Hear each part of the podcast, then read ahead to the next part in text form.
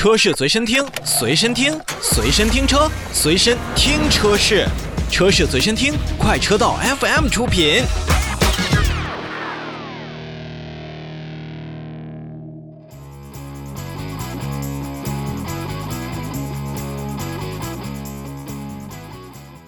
车闻天下的最后，我们来共同看一看长城汽车寻求对外海外扩张的一个表现。那长城汽车呢，日前呢正在考虑可能会收购戴姆勒在巴西的一家工厂。那据悉呢，当前戴姆勒和长城正就这笔可能存在的交易进行谈判。那么交易金额呢可能会高达数亿美元。而且在知情人士当中还补充呢。双方虽然在正式进行讨论，但仍有放弃达成交易的可能性。起码呢，在整个的这个金额上，到底是高是低，我估计大家各有各的一杆秤。二零一六年呢，戴姆勒在巴西开设了工厂，负责生产梅赛德斯奔驰的 C 级轿车和 GLA 的跨界车型。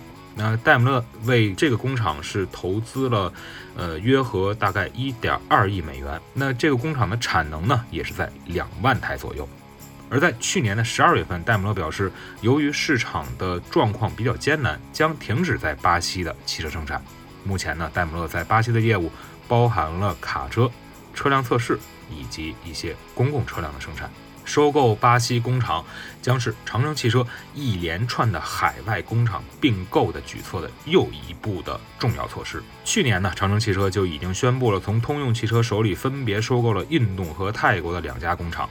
根据一份声明呢，长城汽车也在去年十一月获得了通用泰国罗永府工厂的全部所有权。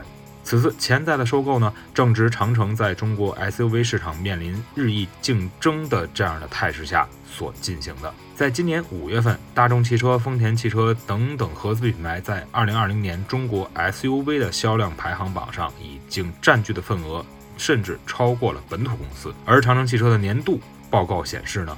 去年，长城汽车在智利的销售额大概是在二点八五八亿人民币，使智利成为了长城汽车在拉丁美洲最大的单一市场和全球范围内的第六大市场。二零二零年，智利地区也为长城汽车贡献了大概有百分之二点八的一个营业收入。所以这一次，长城汽车把目光瞄准到了巴西工厂，也是想在南美洲以及拉丁美洲继续扩大自己在当地。SUV 销售的影响力，以及继续扩大自己的单一市场的销售份额。